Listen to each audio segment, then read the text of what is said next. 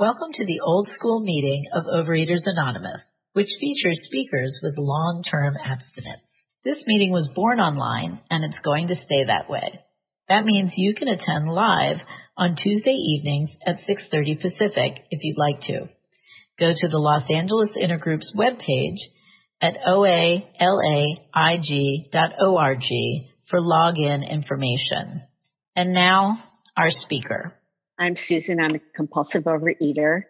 And thank you, Laura, for asking me to come and share tonight. I can't believe this is such a big meeting, and I did not know about it. But I like the title of it, Old School, because I guess that's what I am. I'm old. I have 35 years of abstinence. And what I want to say to the newcomers, and I'll be talking a lot to you tonight, so you kind of understand what's going on and what's going on with me. And everything that I say is my own experience and my own opinion. So it's not that of Overeaters Anonymous totally, but I want to tell you what it was like and what happened and what my life is like now. So let me just say this, get this out of the way first. I was in a car accident today. I was in a car accident by myself. I misjudged something, and I drove into my garage, and apparently it sounded like a bomb went off in the neighborhood. So yes, I did that. And with that, the front end of my car is now at the body shop. So I was thinking, oh God, I have to speak at this meeting tonight. And what am I going to talk about? And now that I'm here, I feel so comfortable and so, it's like you guys are, wrapping me in a warm blanket. That's really how I feel, even though I can't see many of you. So I want to thank everybody for coming tonight. So what I was like, well, I think I was always a compulsive overeater. I'm not sure, but I can tell you that my first memory of compulsive eating was when I was 4 years old. And I can tell you everything about what happened that night, exactly, how the obsession started. And then a couple of years later, I started getting made fun of for my size. Whew. It's so crazy that I think it started when I was 6. And when my son turned 6, I looked at him. I looked at this little kid and I thought, how could he possibly hate himself the way I started hating myself when I was 6? Because I looked around and nobody looked like me, and it was horrible. And I hated myself. And I was put on my first diet when I was 10. It was my mother's diet. And from then on, every day that I woke up, I was on a diet. And it was different diets all the time. As I got older and started reading all the magazines about dieting, I tried different diets. My favorite one was, it was called then the Atkins diet. Today, I think it's called the keto diet. And you could eat whatever you wanted of a certain kind of food. And I liked that because it was quantity, because I am a quantity eater. I eat a lot. I ate a lot. And so I like that. But then, of course, I'm a compulsive eater. I want what I can't have. I started wanting to eat celery. I started, thinking, oh, I need some celery. I need some vegetables, whatever. But that was not meant to be. I kept on looking and looking for the diet. And I kept thinking, if only I could lose this weight, my life would be perfect. And I believed it. I really, really believed it. And it never happened, you know, it never happened. So when I was growing up, it was not a safe place to grow up in. My house was not a safe place. And during my childhood, I basically was betrayed by every adult that I knew, that I put any faith in. And honestly, I'll tell you, if it wasn't for the food, I think I would have died of loneliness, really. In that way, during my childhood, my early childhood, the food really helped me. And you know what? It helped me until it stopped helping me. And when it stopped helping me, I was like an addict that I continued to eat and didn't really want to, but I had no choice. I was powerless over what I was eating. And if you heard Holly in the read the steps, the first step says we are powerless over food. And I was very powerless. And what that meant to me is, even though I didn't want to eat something, I had no choice. The choice was gone from me. So let's see. After college, so I was living in New York, and my cousin was a pharmaceutical supplier. So I had little candy dishes of diet pills around my apartment. And I got really addicted to those. And then I needed to have sleeping pills to go to sleep. And it was all about controlling what I ate. Because again, I thought if I could just lose the weight, life would be so great. I got married in my 20s and I got divorced in my 20s. And when that time of separation was happening, I lost weight for the first time in my life, just by, you know, being miserable. And a couple of weeks later, my appetite came back. And I thought, I can't do this. I can't eat anymore because I like that my clothes are big on me. So I decided that anytime I ate, I was going to throw it up. That was my solution to my overeating problem. And so I did that. And I continued to do that for about 7 years. And, you know, I became a prisoner of my home, of my apartment. I couldn't go out because I had to get rid of my food. You know what? I definitely was a failed bulimic because I still did not get fit. So I had heard about Overeaters Anonymous, and I had a friend, a really good friend, Gary, and he came to OA. He lost 100 pounds, and he never gained it back. Unfortunately, he died many years ago, but you know what? He was abstinent when he died. And so, you know, we had lunch together, and this drove me crazy. He was eating a roll with butter in front of me. I would never eat anything like that in front of people. You know, I'm one of those. I ate like a bird. I don't know why I'm not losing weight. So I came, I visited, I'll say that.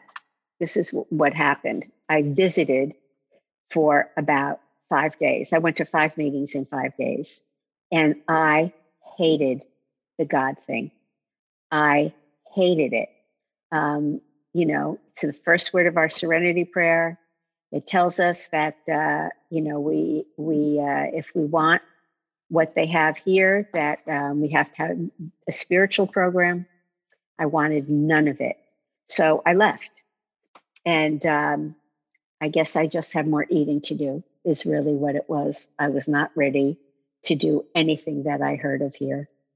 And then about 3 years later, I really, as we say, I got the gift of desperation.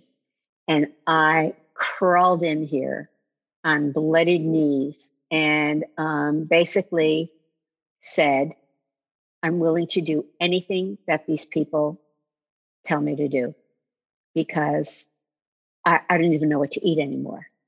And, you know, my life was just really a mess. And it revolved around food most of the time. And, you know, when I was working, I had to work, but it was about the food. And I thought I was a crazy person. You know, I remember, one night I was in my apartment, every appliance was working, you know, cooking stuff, defrosting stuff in the oven. And I just was crying. And I thought, what do normal people do? What do they do? I don't know. I had no idea. And, you know, I thought, and what would I do with all that free time if I wasn't obsessing about food? I honestly didn't know. I didn't know how to live life. So 10, thank you. So I came here and I was that desperate that I basically did what anybody suggested that I do. And, you know, I went to meetings. I really kind of threw myself into the program. I got a big book, which the first time when I was visiting, I had a big book, but all that God talk and everything kind of made me sick. I threw it out. So this time I just was willing to do what people were doing. And I'll tell you why. Because for the first time in my life, I saw people comfortable in their own skin. I'd never seen that before, unless there was food or drugs involved, honestly, including in my own home growing up. And I wanted that. That became more attractive to me than the food. I didn't stop eating then, but I listened to those people.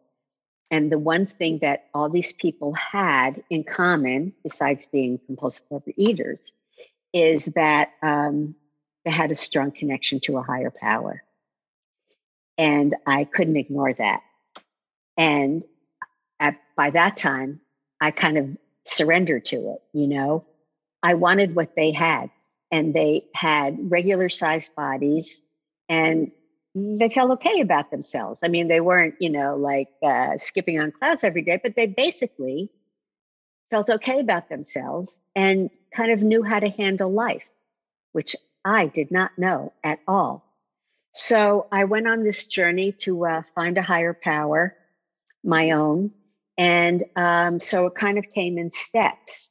I first pretended I had a higher power. I prayed in my ceiling. And I would dare God to burn a bush in my bedroom. I don't know where that came from, but of course that didn't happen. But what happened is one day I heard a voice. I was reading some of the literature and I heard a voice and it was to me and there was nobody else in the room. And I thought, oh, that's my higher power. That's amazing. I have a higher power now. I was very excited about it. And yet also embarrassed by it because I'm an atheist, you know, and what am I doing now with a higher power? But I was on my way. So I really had to get that God muscle going. You know, I really had to work it because I didn't know what to do with this higher power. And so what happened? So I kept doing everything that people, I had a sponsor by that time and did everything that she suggested I do. And then I was on the third step, which tells us that we turn our will and our lives over to the care of a higher power. And I didn't know how to do that. I thought, you know, if they said, dig a ditch, that would give me some kind of concrete thing to do. So, a couple things happened around, it was at the 5-month mark of me coming to meetings. I saw a Peanuts cartoon. I know that's an outside literature, but it was the only time in my life that I have ever read Peanuts before or after that, never.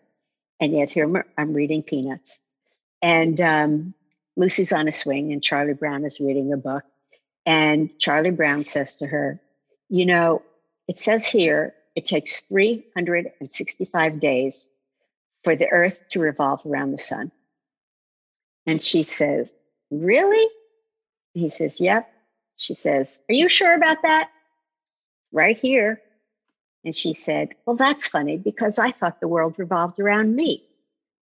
And it so struck me that I pictured one of those globes that I had in elementary school, you know, those really tin turquoise globes. And I just gave it. I gave it to my higher power. And I felt that there I was at step 3. And a couple of days later, are you telling me something? No? Okay. A couple of days later, I was walking with this guy, took a walk with this guy. I had worked with him and he was in AA and, you know, we were talking about the program and stuff. And he said to me, Susan, how long have you been going to OA? And I said, about 5 months. And he said, why are you still fat? Some people are horrified. What, is that it? Okay. Yeah. I have 2 more minutes? 3. I have 3 more minutes. Okay. Yeah. Thanks. And I had no answer for him. I had no answer. And we were done with the walk and I was walking home and it was a Sunday afternoon and I thought, what are you doing? What are you waiting for? What are you waiting for? You know, it's sort of like, if not now, when? You have a higher power, you're going to meetings, you're doing all this stuff. Sometimes it just doesn't kind of get handed to you. You have to make a decision, you know, to do this. And so I got abstinent that afternoon. I did not have a last binge on my Sunday night. I just got abstinent. And that was last October, I celebrated 35 years of abstinence. I know I talked a lot about the food. I think that's why newcomers come here first. But I just wanted you to know that here I am 35 years later, and I'm still here. Why would I still be here? You know, why am I hanging around this place for 35 years? This is where I got a life. This is where I got comfortable in my own skin. I am one of those people, you know, and it's not always, but you know what? When it's not always, when things happen to me and I'm feeling badly, I get tools here that I learn how to live my life. And I have an incredible amount of support that helps me with this. I'm not a joiner, no clubs, nothing like that. And yet here, my friends in OA, I talk to them about things that I never thought I would tell another human being. So at the end of this talk, they want me to say how and why I stay abstinent today. So why I stay abstinent is because I heard this a long time ago. Abstinence is feels better than food feels. Something I just messed it up, but I forgot how it goes, but being abstinent is better than any food that I could ever want. And now food really, it doesn't have a hold on me. And food is food. I get 3 meals a day, sometimes a snack in the afternoon. And food is food. I like food. Don't get me wrong. I like food a lot, but it doesn't have a hold on me. So how do I stay abstinent today? Okay, so I'm going to tell you this. I have a sponsee who actually lives in London, and she, is that it? Am I done? I'm done. Oh, I can't even tell you how I how I stay abstinent. Yeah, go ahead and finish your thoughts, Susan. Oh, okay. Thanks, Laura. So, the first thing I had to do was find a higher power. And mine is, I call mine God, and it's genderless. There's no he, there's no her, there's nothing. It's God, and it's this energy that I have around me and in me. My higher power, my God, has to be bigger than my disease. It's got to be. Otherwise, I'm sunk. Otherwise, the food will win every time.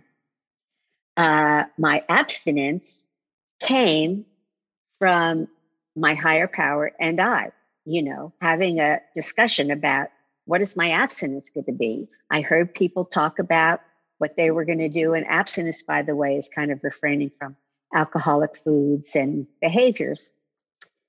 My abstinence is black and white. So I know when I am and I know when I'm not. It doesn't change. It has only changed twice in this time to add some things that I got obsessed about during my abstinence time. It was just taking up too much space in my head.